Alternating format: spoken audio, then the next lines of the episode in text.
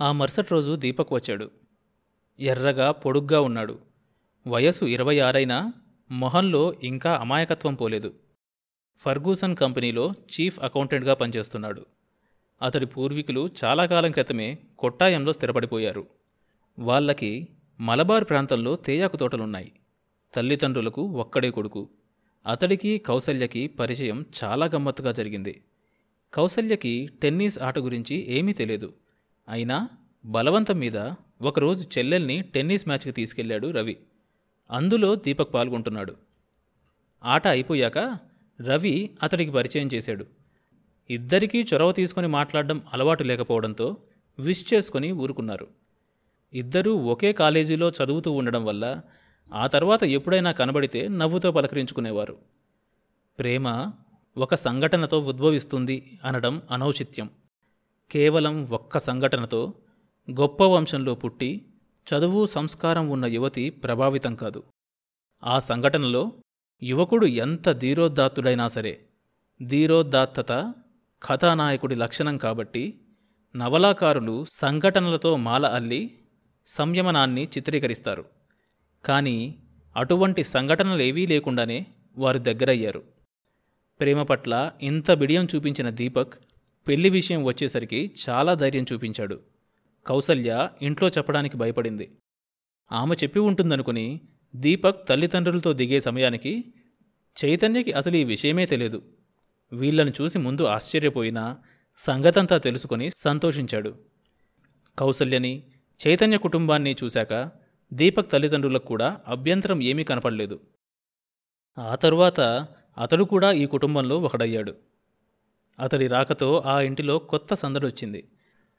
అసలే మితభాషి అయిన కౌసల్య పూర్తిగా మౌనవ్రతం పట్టింది.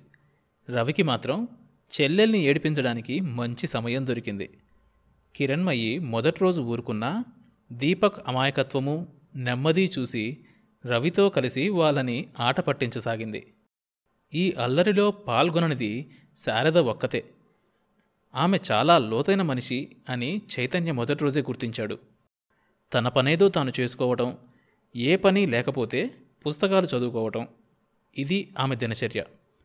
ఒకరోజు శారద కౌసల్య గదిలోకి వెళ్ళేసరికి కౌసల్య వీణ మీద సాధన చేస్తుంది.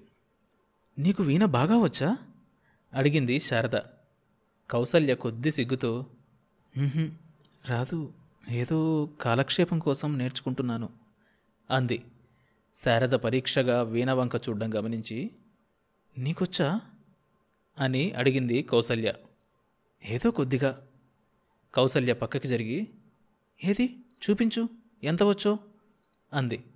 శారద కొద్ది మొహమాటంతో ఇప్పుడు కాదులే అని అంటున్నా వినిపించుకోకుండా చెయ్యి పట్టి కూర్చోపెట్టింది. ఇక తప్పలేదు ఆమెకు. వీణ ముందు కూర్చున్న మరుక్షణం ఆమెకి తండ్రి జ్ఞాపకం వచ్చాడు. ఏదో వ్యధ. ఒకసారి తీగల్ని మీటి శృతి చూసుకుంది. ఆ తరువాత ఆమె వేళ్ళు తీగలపై కదలసాగాయి. మరుక్షణం ఆ పెద్ద భవనపు ఎత్తైన గోడల మధ్య ధ్వని తరంగాలు అలల్లా వ్యాపించాయి. అప్పటి వరకు నవ్వుతున్న కౌసల్య పెదవుల మీద అప్రయత్నంగా నవ్వు మాయమైంది. ఏదో అద్భుతం చూస్తున్నట్లు ఆమె అలాగే నిశ్చేష్టురాలై కూర్చుండిపోయింది. కారిడార్లో కూర్చున్న చైతన్య కర్ణపుటాలకి ఈ వీణానాదం వినిపించగానే చదువుతున్న పుస్తకం పక్కన పడేసి కుర్చీలోంచి లేవకుండానే కళ్ళ మీద చెయ్యి వేసుకొని అలాగే మరో ప్రపంచంలోకి వెళ్ళిపోయాడు. రకరకాల వ్యాపార విషయాలలో అలసర చెందిన అతడి మనసు ఈ అపురూపమైన వీణానాదానికి సేద తీరసాగింది కీర్తన పూర్తి చేసి శారద తలెత్తేసరికి గదిలో రవి కాంతిమతి ఆమె వంకే చూస్తూ నిలబడ్డం కనబడింది. సూపర్! అని రవి చప్పట్లు కొడుతూ చెల్లెల్ని చూసి కౌసల్య వాయిస్తూ ఉంటే విరిచి పొయ్యిలో పెట్టేద్దామనిపించేది వీణ ఇంత బావుంటుందని మాకు తెలియదు అన్నాడు. కౌసల్య నాలుక బయటపెట్టి అన్నని వెక్కిరించింది.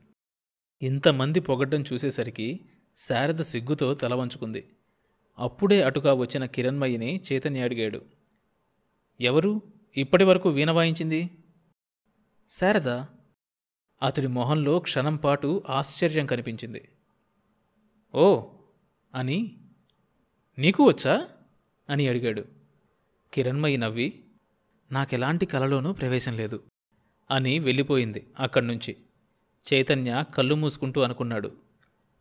అక్కా చెల్లెళ్ళలో ఒకరు సౌందర్యాన్ని పునికి తెచ్చుకుంటే రెండోవారు తప్పక ఏదో ఒక విద్యలో ఆరితేరుతారు. వాళ్ళల్లో ఉన్న కాంప్లెక్సే దానికి తోడ్పడుతుంది కాబోలు. చాలాసేపటి వరకు ఆ వీణానాదమే అతడి చెవుల్లో మ్రోగసాగింది. ఆ మరుసటి రోజు చైతన్య ఆఫీస్ రూంలో కూర్చొని కాగితాలు చూసుకుంటూ ఉండగా శారద అక్కడికి వచ్చింది. ఆమె అక్కడికి రావడం అదే మొదటిసారి. కిరణ్మయ్య అయితే ఆఫీస్లో కూడా ఇంట్లో తిరిగినట్లే తిరుగుతూ ఉంటుంది. చైతన్య తలెత్తి చూసి సంభ్రమంగా కుర్చీలోంచి లేస్తూ రా శారదా అన్నాడు ఆప్యాయంగా. ఆమె కుర్చీలో కూర్చుంటూ చుట్టూ చూసింది. పార్టీషన్ చెక్కలు అందంగా మెరుస్తున్నాయి. ఎయిర్ కండిషనర్ చప్పుడు చిన్నగా వినిపిస్తుంది. చెప్పు ఏం కావాలి? అన్నాడు చైతన్య వెనక్కి వాలి. శారద తత్తరపడి ఏం లేదు అంది. ఆమె మొహమాటం సంగతి తెలిసిన చైతన్య మాట మారుస్తూ అంత బాగా వీణ వాయించడం ఎక్కడ నేర్చుకున్నావు నువ్వు? అన్నాడు. నాన్నగారి దగ్గర అంది. క్షణం నిశ్శబ్దంగా గడిచింది. తండ్రి జ్ఞాపకం రావడంతో ఆమె కళ్ళల్లో నీరు గిర్రును తిరిగింది. చైతన్య గమనించి ఇంత సున్నిత హృదయరాలు ఈ ప్రపంచంలో ఎలా బ్రతుకుతుందో? అనుకున్నాడు. ఆ భావంతోనే అతడు ఆమెని ఇక్కడ మీకంతా సవ్యంగానే జరుగుతుంది కదా? అన్నాడు. ఊహించని ఈ ప్రశ్నకు ఆమె విచలితురాలైంది. తన కృతజ్ఞత ఎలా చెప్పాలో మాటలు రాక క్షణం తడుముకొని నిజంగా ఆ రోజు మీరు రక్షించకపోయి ఉంటే మేమెక్కడ ఉండేవాళ్ళమో తలుచుకోవడానికే భయంగా ఉంది అంది. ఆ సంగతి కాదు. ఇక్కడ బాగానే ఉంది కదా? శారద కంఠంలో ఎప్పుడూ కనపడని ఉద్వేగం కనపడింది. నిజంగా ఇంత ప్రేమాభిమానాల్ని మా జీవితంలో మేమెరగం. మీ అందరినీ చూస్తుంటేనే మనసు నిండిపోతుంది. చైతన్య నవ్వి కానీ కిరణ్మయి ఇదంతా డబ్బుతో వచ్చిందంటుంది అన్నాడు. తన మనసులో ఎప్పటినుంచో చెప్పాలనుకుంటున్న మాటని చె తన మనసులో ఎప్పటినుంచో చెప్పాలనుకుంటున్న మాటని చెప్పే అవకాశం వచ్చినందుకు ఆమె తన స్వభావ సిద్ధమైన కవచాన్ని తొలగించుకొని అక్క మాటలు పట్టించుకోకండి దయచేసి అంది. నేనసలా ఆర్గ్యుమెంటే ఒప్పుకోను. డబ్బు వల్లే ఆప్యాయతలు రావటం ఏంటి? అన్నాడు చైతన్య. శారద మాట్లాడలేదు. ఆమె తయారై ఉండటం చూసి బయటకు వెళ్దామనా? అన్నాడు మాట మారుస్తూ. శారద మొహమాటంతో నిన్న రాత్రి వీణ తీగ ఒకటి తెగిపోయింది అంది. చైతన్య కుర్చీలోంచి లేస్తూ దానికేముంది? వెళ్ళు అని బెల్ కొట్టబోయి ఆగి ఈరోజు డ్రైవర్ రాలేదనుకుంటాను. పద నేనొస్తాను అన్నాడు. ఆమె కంగారుగా మీరెందుకు? అంది. పర్లేదు కుర్చీలోంచి లేచాడు. మీరు పని చేసుకుంటుంటే మధ్యలో వచ్చి పాడు చేశానేమో కదా? ఓ విషయం తెలుసా? బయటికి నడుస్తూ అన్నాడు. ఏంటి? ఈ ఇంటికి వచ్చిన ఇన్నాళ్ళకి నీ అంతట నువ్వు నోరు విప్పి ఒక కోరిక కోరావు. అంటూ కారు స్టార్ట్ చేశాడు. శారద ఆలోచించుకుంది. బిడియంతో కారు నెమ్మదిగా కదిలింది. చల్లగాలి అలలు అలలుగా వీస్తోంది. టేబుల్ పైన కాగితాల కట్ట మీద ఇన్సూరెన్స్ కాగితం గాలికి ఊగుతోంది. ఆ తర్వాత ఏం జరిగింది తెలియాలంటే ఈ షోలోని నెక్స్ట్ ఎపిసోడ్ వినండి.